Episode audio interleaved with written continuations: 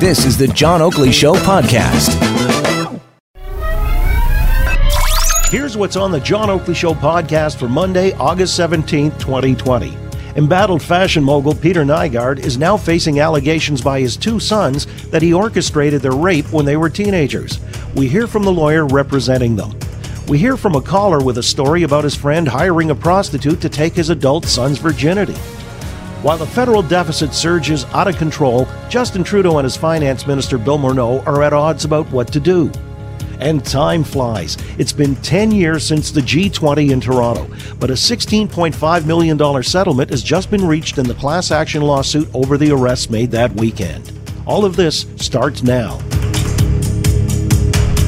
This has to uh, do with the 57 women who have claimed that they were raped and there were sexual abuses, intimidation, and all those kinds of things from the Winnipeg based fashion mogul Peter Nygard, whose two sons have now come out as well with allegations that are equally serious.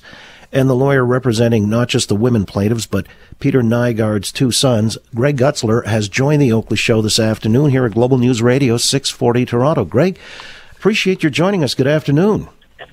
Yes, sir. Good afternoon. Hi, John. Nice to talk to you.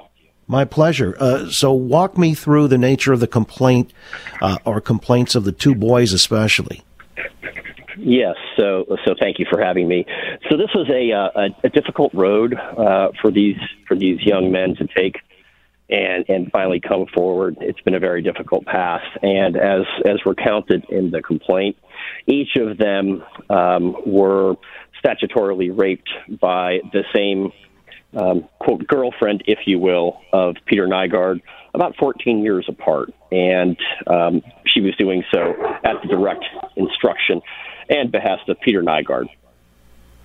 The 14 years apart is uh, an intriguing timeline. So, how does that work? Uh, as I understand it, one son, the claim goes, uh, was statutorily raped when he was a minor in 2004, and then the same woman uh, statutorily raped another son in 2018. That is absolutely correct. And you're saying this was uh, Nygard's girlfriend and acquaint- whatever the case may be. He specifically allegedly hired this woman to do just that.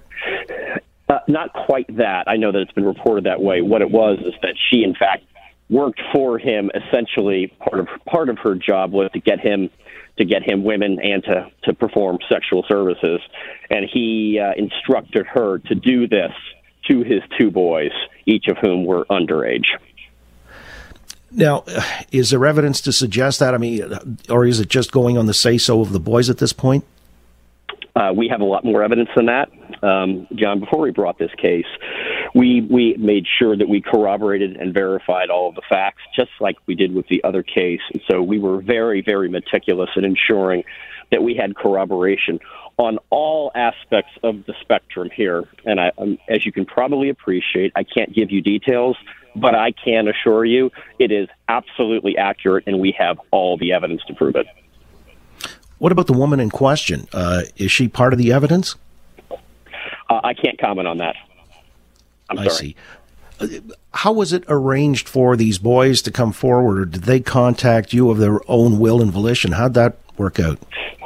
They did, and you know what? The, the irony of this thing, John, is that as Peter Nygard and his um, paid defense team continue to say all of these people are lying, I think that really um, raised raised the ire of these boys who knew that they there there weren't lies. They thought this is a time to make a societal statement, and they are incredibly brave, incredibly principled people who said, "I need to take this stand to stand um, and give a platform to people who have been hurt because sexual abuse is not something we should intimidate people into silence about. They had been intimidated into silence and no more. So they actually came forward to show solidarity for the women that had accused uh, their father and saying, we need to change as a society. We need to talk about this. We can't allow this to occur anymore. So that's how it came about.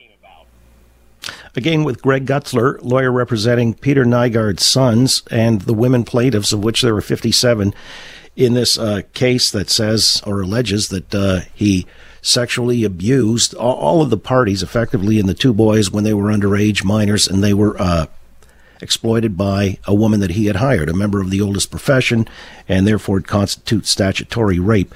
the boys, I guess I could do the math, but how how old are they now? Uh, I very much apologize, John. I can't answer that. They have asked to proceed as John Doe's at this point. I do believe uh, that at some point they may go public, but as you can imagine, um, taking this step was a huge step, and they're trying to um, they're trying to do this incrementally. It's very hard for them, and they want some degree of privacy, and they've decided to take this step again to show support for other um, people who have been victims of sexual abuse. So I can't answer that question because that would readily identify them. Okay. Uh, well, what is the relationship with the father? I'm assuming they're estranged. Um, I think that's a fair assumption. Okay. Okay. you know, I'm I'm curious too as well because the case is going to be litigated in the Southern District of New York in Manhattan, and that's the same way, uh, I guess, where uh, Harvey Weinstein, Jeffrey Epstein as well, uh, where their case was litigated. Is that just a coincidence? Um, I think, it, well, it, it's a coincidence um, in that it happens to be the nucleus of of each of the operations they had. Uh, our theory in the case is that Nygard's operations had a worldwide headquarters in New York City, and that is what he has professed to the world, professed to all his customers, and a lot of the operations, a lot of the uh, conduct. Uh, uh, the activities and the conduct emanated from that New York center. And I think it happens to be that New York is a center for a lot of people with power and power can create corruption, and corruption can let people get away with things for a long time. So, is it a coincidence? Sort of, and sort of not. I guess is the way I would answer that. if you understand what I'm saying. No, I do. Uh, and so it's more than Peter Nygard per se that's being sued here. Uh, there are corporate entities that are subject to the suit as well, correct? That's correct. That's because Peter Nygard used the companies as his own personal piggy bank, and they were instrumental in this in this massive sex trafficking venture. If you look at how he did all of this, all of the resources, including employees, money, etc., were all used by the company. It was company resources. The company was paying for example, for plastic surgery for his girlfriend. He was also paying hush money from the company. So all of these things were paid for by the company, and therefore the company has liability as well.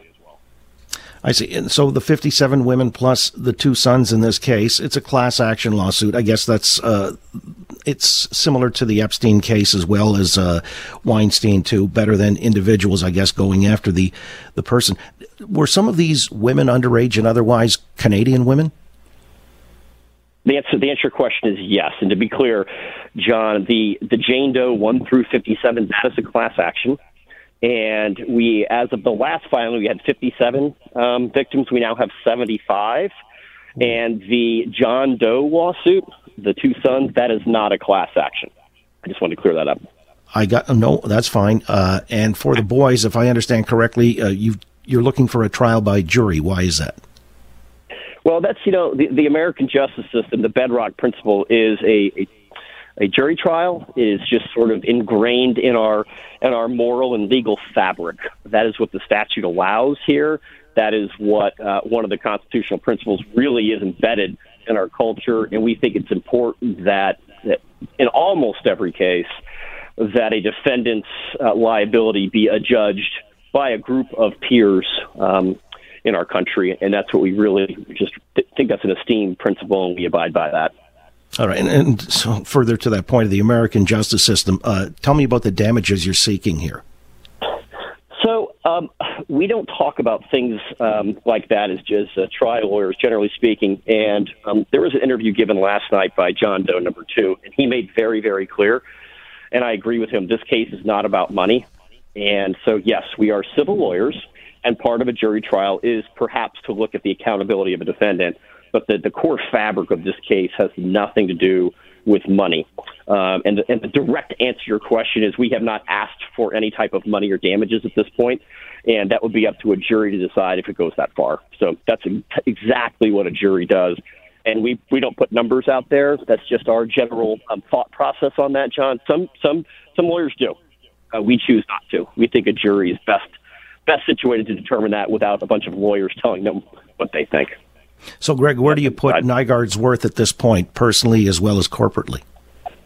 Um, so that's going to be that's a really really interesting question and one that is going to be is going to be a real lightning rod for the rest of the proceedings because um, we we are quite certain he's been sequestering assets. He's been diverting assets. In fact, in the Richter receivership report, it talks about him basically shedding assets to people at below market rates. So he's clearly trying to shield himself, and he's really trying to insulate himself from having to pay any of these people anything. So he's trying to, to hurt them yet again, and that's that's Peter Nygard. Well, you know, uh, he says, by way of what I've read anyway, his defense that uh, this is all emanating from a feud with a billionaire neighbor on the island in the Bahamas. It's a property issue. Uh, what do you hear? What do you know on that front? And will this billionaire uh, be called to testify as a witness? Uh, the answer is that's not a defense. It's just not true. Um, we have we have 75 women um, that were assaulted by Peter Nygard. And the most interesting thing about that, in terms of his quote defense, which is not a defense, it's mere propaganda, and it's quite frankly embarrassing. And it's, it's a real shame to see them stoop to those new lows. But the answer is we have people from as early as 1977. And most critically, we have corroborating evidence from that time frame, which is decades, decades before uh, Peter Nygard ever had a property dispute with his neighbor. Um, his neighbor has nothing to do with this case, and he will not be called as a witness because he has nothing to do with it whatsoever. So the evidence we have predates any such dispute. We have it all, and um, you know it's it's really interesting that even his own children are coming forward with the truth. So it's you know it's really time. It's time to take accountability. It's time to be honest. It's time to stop saying to people who have been hurt are liars. I think we've probably advanced as a society and a culture beyond that. And I'm quite frankly embarrassed that people could be paid to make up lies like that for Peter Nygard. So it's shameful. And so finally, Greg, uh, when does this sal- salacious saga go to court? well, um, so that's an interesting question, John. I um, I don't think it's ever going to go to court. I think that we are going to see justice soon, and uh, Peter Nygard is going to be exposed uh, exactly as we said he is. So I don't think you're going to see a trial. No perp walk, nothing like that. Oh, I'm not saying that. Remember, I'm a civil lawyer. I'm a civil lawyer, and the government would do the perp walk. So that's the government's purview to, to bring criminal charges if they choose to do so. That is, I have nothing to do with that. What I'm saying to you is, I don't think there'll be a civil trial. So let me be clear. I don't mm. think there'll be a civil trial because I think Peter Nygard is going to be exposed very, very soon, and I think you'll see that soon. So the the two don't necessarily go hand in glove. Then the civil case as well as a criminal one. Uh, no, I, I, understand, but you know that's kind of an interesting and intriguing question. When you say that, it's kind of a little bit ambiguous. You think there will be a settlement prior to that? Uh, I'm not necessarily that saying that, but I can tell you that the American justice system is sometimes a little different than a lot of other countries. So the civil and the criminal are completely separate. So you were correct when you said that. We have nothing to do with the criminal aspect. We are not the government. We are the civil lawyers, totally separate.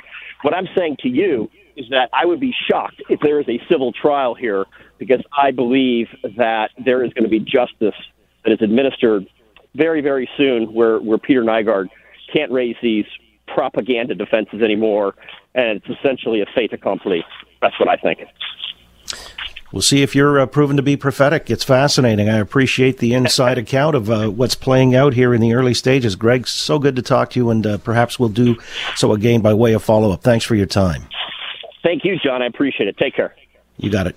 Greg Gutzler, again, lawyer representing Peter Nygard's sons and the 50, well, what did he say, 75 now women plaintiffs in this case? What a sordid ordeal. Anyway, uh, he's pretty pretty adamant that the uh, jig is up as far as this guy is concerned. This is a friend of mine. Uh, his son's name is my friend Dan, his son, and I swear to God it's not me. My friend Dan's son, right? So he was like 29 years old and still never had a girlfriend, plays too much video games. So he figured, you know, let's take this guy out for a night in the town, right? Takes him out to the Ripper joint, finds a prostitute there. Second oldest profession, by the way. The oldest profession is hunter. So finds the uh, a hooker there, right? Hires this hooker, unbeknownst to him. So he thinks all of a sudden, you know, I'm all of a sudden become attractive to women, and he's, oh yeah, I got this, I got that. So we later find out that this is a hooker, right? And he didn't even know. And then about a week later, he's got chlamydia. Oh dear. I know, uh, I know. So yeah, so... needless to say, he felt like a bit of a victim because he thought the girl was actually interested in him. He didn't realize that the girl was paid. Wow, uh, way too many video games. So uh, there wasn't a happy ending per se because it came with an appendix or an addendum uh, that destroyed the previous. All right, but you know, and, I'm being for me t- personally, I was mm. 13, uh-huh. and the woman was 24, right? Mm. Mm. And I can tell you right now, I do not feel like a victim. You, but you were 13. I mean, at the time, was there any consideration that this constituted statutory rape? Um, at the time, uh, it was honestly like the furthest thing from my mind. You know, like there is truly a double standard here. Like, you know, I understand there there is the age of consent was 14 at the time. You know, but you can't rape the willing. So in this situation, like for me, yeah, I'm absolutely. I was not a victim. You know, maybe she took advantage of me, but I was not a victim. So how did she seduce you? Like free popsicles? How did that work? Well, actually, I just took her out for boat rides, and she was buying the the liquor for the the parties at night, and that was that was that. I suppose that's how she seduced me. But again, like I do not require any seduction. I was thirteen. no, wait a minute. You took her out for boat rides, so uh, you had control of a boat. You were basically running. Oh yeah, boats. yeah. I had a 1974 boat. Yeah, I had my first car when I was 14. Yeah, like didn't follow many of the rules. You know what I mean? But back then, you didn't have to be 16 years old to have a boat. You know, you weren't supposed to drive anything over 9.9. But uh, yeah, again, I didn't really care about any of that. I got away with it. Oh, okay. Unlike Dan's son. Yeah, Dan, uh, Dan's son didn't quite get away with it. You know, if I could remember his name, I would say it too. okay, so you really don't have a governor on some of your actions and thoughts. I got it. Okay, listen, Colin, appreciate your Thank weighing you. in this afternoon. Have a good one. Yeah, you too. Oh dear. Right now, I need an explanation as to what could be playing out between Bill Morneau, the finance minister, and the prime minister. Seems there's a rift over how one sees spending to be necessary and profligate, and the other is trying to put the brakes on all of that. Joining us to assess, John Turley Ewart is our friend, the risk management consultant specializing in capital markets on Bay and Wall Streets. Johnny, how you doing? I'm well. How are you? Good too, thanks. Hey, what do you make of this Morneau uh, Justin Trudeau rift, where some are saying Morneau is basically on the outs, and it's going to be a case of Mark Carney coming in, the former head of the Bank of Canada and the Bank of England, so, but because Morneau is supposedly uh, the adult in the room trying to put the brakes on profligate spending, uh, what do you say to that? Um, I'm not sure it's about spending. They both, in the past, have agreed to, to spend. I mean, they you know they are successful liberals after all, right? They're used to using other people's money. Uh, I think the question really comes down to: Are they using it effectively? And has Morneau done that in this crisis? I mean, the key the key thing about you know COVID nineteen is that we've gotten through uh, the phase where we had to get the curve uh, down uh, and reduce the number of COVID nineteen cases, but we did that at a tremendous cost. And I think most business people in, in, in the, the country, frankly, would say that assistance to business has just not worked out. The policy that has come out of finance, for instance, support in uh, rent relief, commercial rent relief, has been a disaster. It just hasn't worked. And for small businesses across the country, I think if you know you were to poll them and ask them how they feel about finance's response, you would get a negative reaction. I know that farmers are not happy. I think the fact comes down to good policy making, and Mr. Morneau, who may have been, uh, you know, a, a, reasonable finance minister in good times, may be, uh, in Mr. Trudeau's mind, not the man for a crisis. Well, you know, initially when it came to the wage subsidy, for uh, instance, Bill Morneau uh, reportedly wanted it only to be a 10% wage subsidy, and Justin said, no, no, let's make it 75%. So a real disparity there. Uh, do you think that was the early inklings of uh, a different point of view on how, how they should address this uh, whole upheaval? Well, let's imagine that's true for a moment. Uh, I would say that it would suggest that Mr. Morneau was clearly out of touch with what this uh, the impact of COVID nineteen is and was and continues to be. Uh, you know, when you shut down the economy, uh, the the unemployment rate uh, is just skyrocketed, and it is not going down fast enough, and it's not going to come come down, uh, you know, as quickly as we want until we have a vaccine. So you're looking at another year or two of of having high unemployment, uh, reduced government revenues, and you need strong government policy to help the economy move forward and to grow. And Mr. Morneau uh, apparently doesn't think, uh, at least he did, if this is true what you're saying, didn't seem to understand that at the beginning. So why do you think he's out of touch? Because he's uh, living, you know, uh, in an ivory tower of sorts. Had a big business pop started and handed over to him. Uh, where is he misjudged? Well, it, you know, I, I don't like to, to you know castigate people who've had success, um, and obviously uh, success has run in his family. But he doesn't exactly come from a background where he's had to build something from nothing, uh, and and and understand the pressures that come with that kind of exercise and to work closely with with working people. I mean, you know, Mr. Morneau is not that kind of fellow. Uh, I mean, I think the closest he would be get get to the working working folks would be the gardeners at his French villa, uh, and that's about it. so, so, so you can see how you know someone who forgets to pay a forty-one thousand dollar bill, for example, may not understand you know someone fretting over their ability to pay their their two thousand dollar rent payment in Ontario uh, with a CERB a check for that only amounts to two thousand bucks.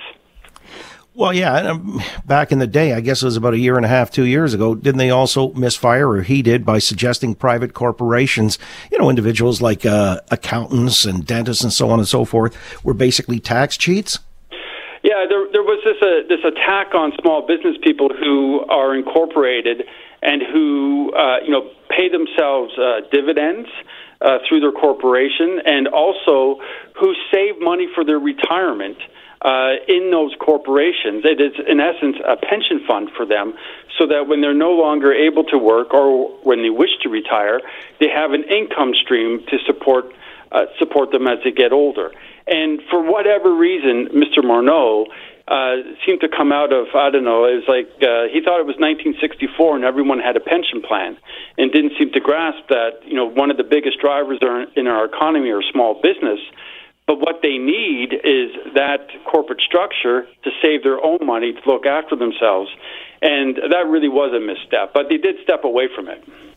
Again, with John Turley risk management consultant specializing in capital markets on Bay and Wall Streets, just talking about the rift between Justin Trudeau and Bill Morneau, or at least uh, insiders in the Ottawa bubble are intimating that's what's taking place do you see Mark Carney actually uh, fulfilling that role, maybe guiding us, shepherding us back through the recovery here, and Morneau will be pretty much roadkill at this point?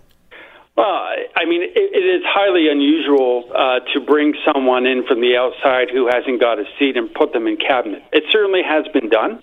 Uh, it was, uh, you know, you know, the, the the history that I am most familiar with and I've written a lot about is during the First World War and it was it was uh, not uncommon to see the prime minister bring in advisors and actually put people who were not elected in cabinet uh, in that kind of scenario. You had your C.D. Howes of the world as well, your dollar a day man, as, as they called them.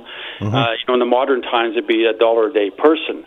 But you're supposed to be reflecting the will of the people and putting elected officials in. And if you've got to go out and recruit someone like Mr. Carney, and he's not even elected, and stick him into a role that would be essentially kept for an elected uh, member of parliament, that says a lot about the strength in his uh, in his uh, current cabinet and backbench. Johnny, let me ask you finally, because uh, you know. I was reading in the Post today, I guess it's a piece from Kelly McParland. Children are paying the price for years of government overspending. So, has government mismanaged the public treasury, uh, both provincially as well as federally, miscalculated? So when the rainy day finally came here by way of pandemic, we can't meet all these obligations, let alone needs and wants, including, you know, with the teachers, they want smaller classes, hire more teachers, retrofit the HVAC systems and so on and so forth. Doug Ford was beside himself at his presser today saying, you know, come on, unions, uh, show a little flexibility. We have, work with us, work with us. I mean, back in the day, we might have been able to uh, do all these wonderful things and with the elderly in long term care homes and so on and so forth. Was all of that squandered by previous governments right up to almost the present day? Well, uh, we certainly, in the case of Ontario, have less room. Between 2007 and 17, um, the percentage increase in, in debt in Ontario went up by 54 percent which is, uh, you know, quite extraordinary. The only province to beat that was New Brunswick at uh, almost 70 percent. Uh, you know, federally, uh, the debt went up uh, at that period by by 10 percent. So Ottawa has a lot uh, more fiscal room uh, than than Ontario does. Right now, you're looking at a projected Ontario debt to GDP uh, in uh, in 2021 of about 47 percent. Uh, you know, last year it was around 39 percent. What all this means is, you know, for the next two or three years, if we're adding 40, 50 billion dollars in, in annual debt, we're pretty, we're going to get pretty close to uh, that point where we start having a real problem, and that is that 77 percent if you hit that point where you're at a debt to, to GDP ratio of 77%, uh, you're going to have a hard time growing the economy. Uh, you may have, you know, when interest rates go up, you're going to be in real trouble then. Uh, you know, credit ratings go down. And what happens is you can't fund social services and you end up making cuts. And I think probably what Ontario's looking at right now is if you know the Ontario teachers can provide some support uh, on the budget side so that they do not have to spend an, you know, an extra half million or billion dollars a year uh, to keep schools going in Ontario. Right. Uh, the DRAT structural deficits uh, that can be a millstone around our necks, like trying to swim to the other shore and you got a bathtub tied to your ankle. Uh, points well made, Johnny. As always, I appreciate your weighing in this afternoon. We'll talk again real soon. Take care. And you, John Turley Ewart, risk management consultant specializing in capital markets on Bay and Wall Streets. Not a bad day for those who are litigants in this class action lawsuit, or at least complainants, when Danny just mentioned after 10 years, they're looking at a settlement of 16.5 million all in, about 1,100 or so. I understand they're also uh, still open to having other people join this uh, mass class action because it really was a case of mass incarceration. I think it was the uh, biggest uh, case of anybody being kettled this way. That was the way it was described. But uh, the largest mass arrest in Canadian history during the G20 back 10 years ago. Joining us on the line to explain the wherewithal of uh, going forward with this case, which is still, I guess, to be heard by a judge on the 19th of October, Murray Klippenstein is representing this class action lawsuit, and he's joined the Oakley Show this afternoon. Murray, good to have you on board. Good afternoon. Uh, hi, yeah, good afternoon. So uh, maybe you can just back it up 10 years. First of all, I'm kind of curious why this took 10 years to come to this point. Good, good question. Um, as, as you just mentioned, it was back in 2010 that uh, uh, these events happened at the, at the World Leader Summit, and um, uh, people were really shocked at what had happened. Um, and when uh, Sherry Good decided to launch a class action to re- represent the 1,100 or so people who were arrested, uh, one of the first steps is to get the court to approve it uh, as, a, as a class action, and that actually took uh, more than six years, and we had to go to the Supreme Court of Canada just to get that initial certification because the uh, the police lawyers, and this is their job, they fought very hard and very well against that. So we had to go through four levels of court to the Supreme Court of Canada just to get it approved as a class action, and then. Uh, uh, after that, we did some more litigation steps and finally um, uh, moved into some negotiation and mediation, and, uh, and that took a long time as well. It was a it was a tough, tough slog, and um, uh, one of the amazing things is when it was announced today, uh, Eric and I got a flood of phone calls and emails from people in the class, and what what really astonished us is for many of them, it was the memories were like yesterday. This was one of the shocking things of their lives.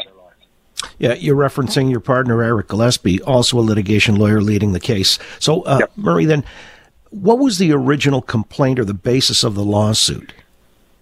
Well, the uh, as you mentioned, there, these involved mass arrests in which hundreds of people, up to 400 people, uh, who were either part of a peaceful demonstration uh, or were just passersby or shoppers or something, got uh, swept into a circle of riot police um, a cordon and basically arrested in a mass, um, whether or not any of them had done anything wrong whatsoever. And uh, then they were held there at Queen and Spadina, for example, in four or five hours, pouring cold, freezing rain.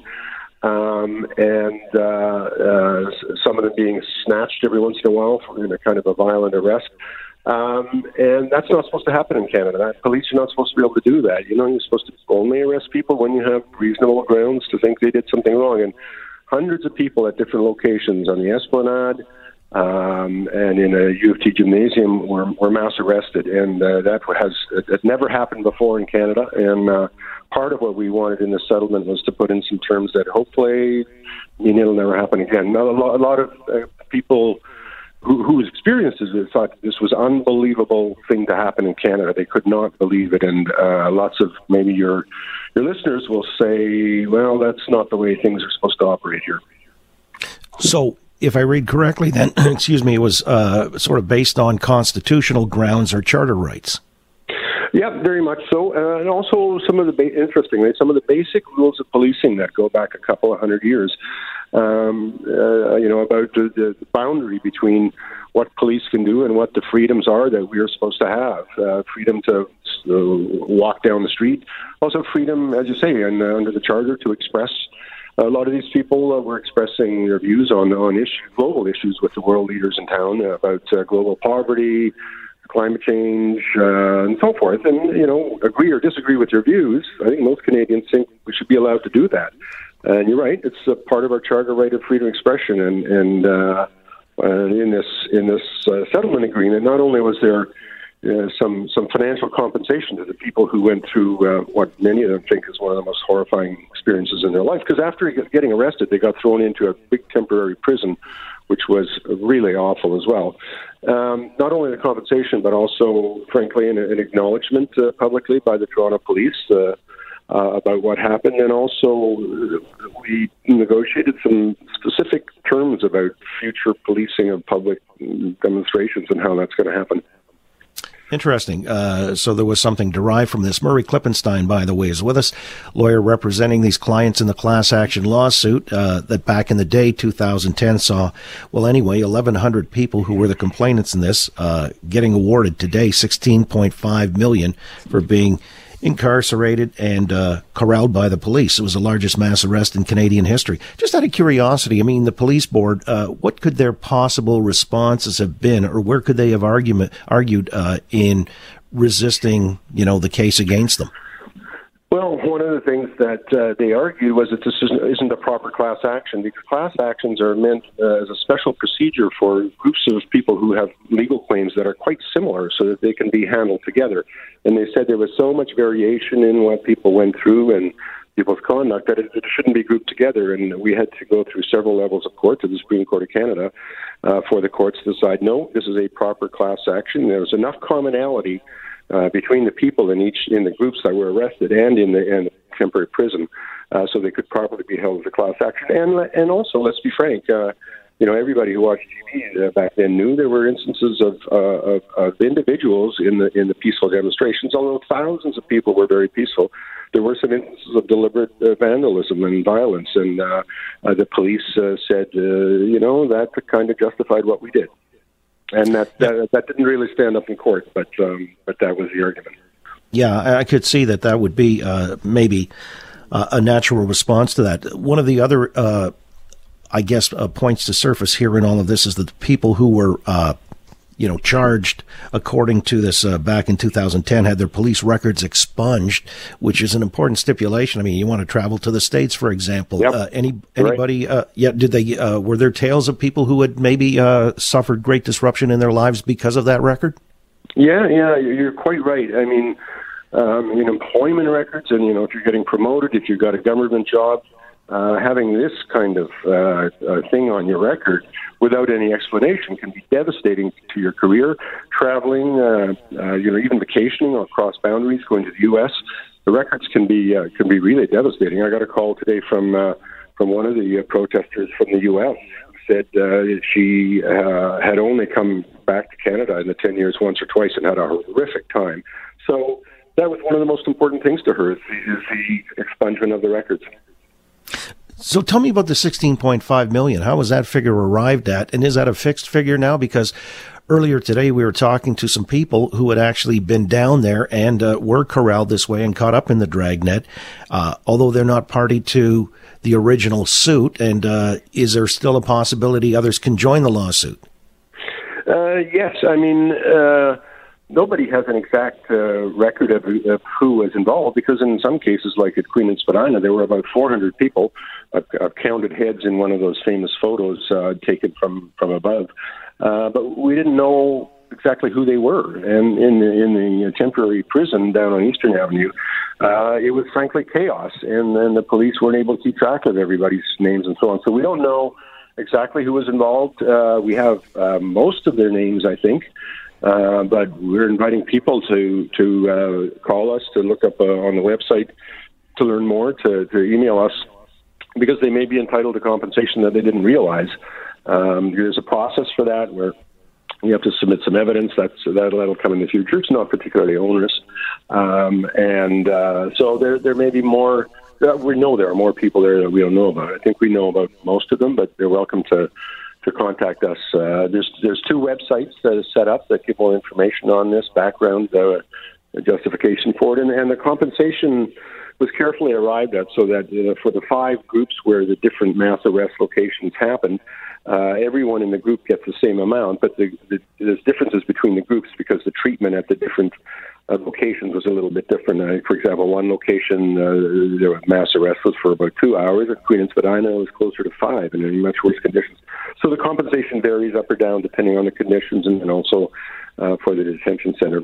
So the the range will be roughly between about five thousand uh, dollars and about twenty four thousand seven hundred for the for the worst scenarios.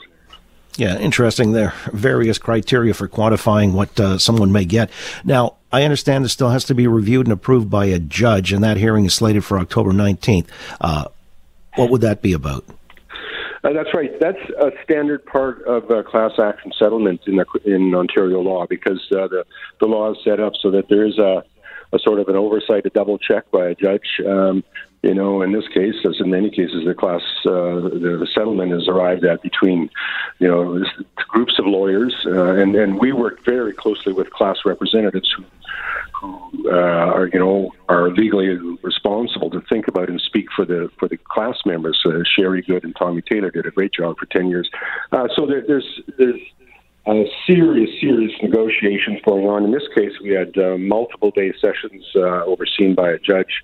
Uh, but still, at the end of the road, the, the courts uh, want to be sure that everything is everything is okay, and, and so the judge uh, will will review and make sure that it's a reasonable settlement. And part of the notices that go out today is say that if you know if there's a class member who uh, thinks they have an objection, they'll have a chance to have their say in front of the judge, just so that you know people can have confidence that that this is uh, this is in fact uh, you know in in the interests of the class members.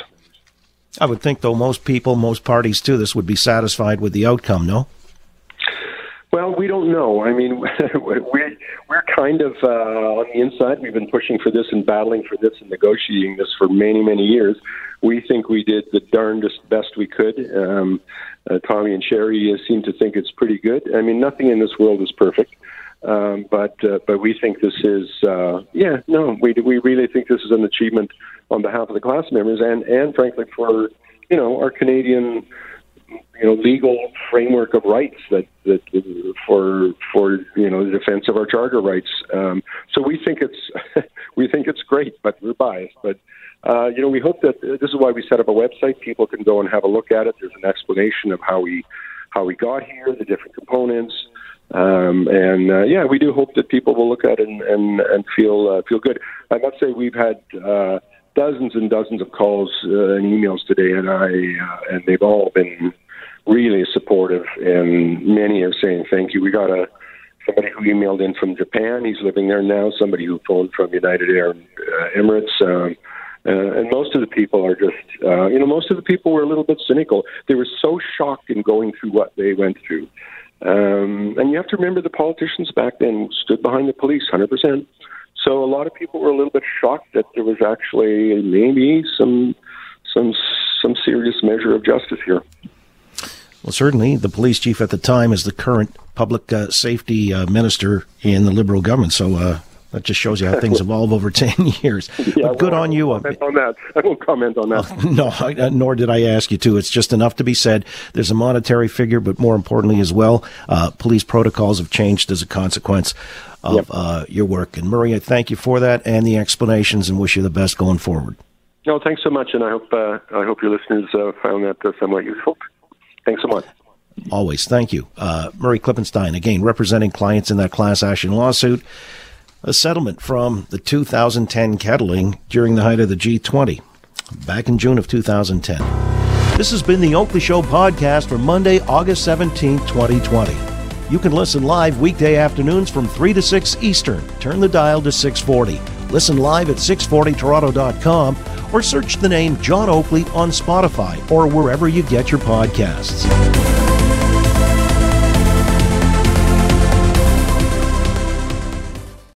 Thanks for listening to the John Oakley Show podcast. Be sure to rate, review, and subscribe for free at Apple Podcasts, Google Podcasts, and anywhere else you get your on demand audio.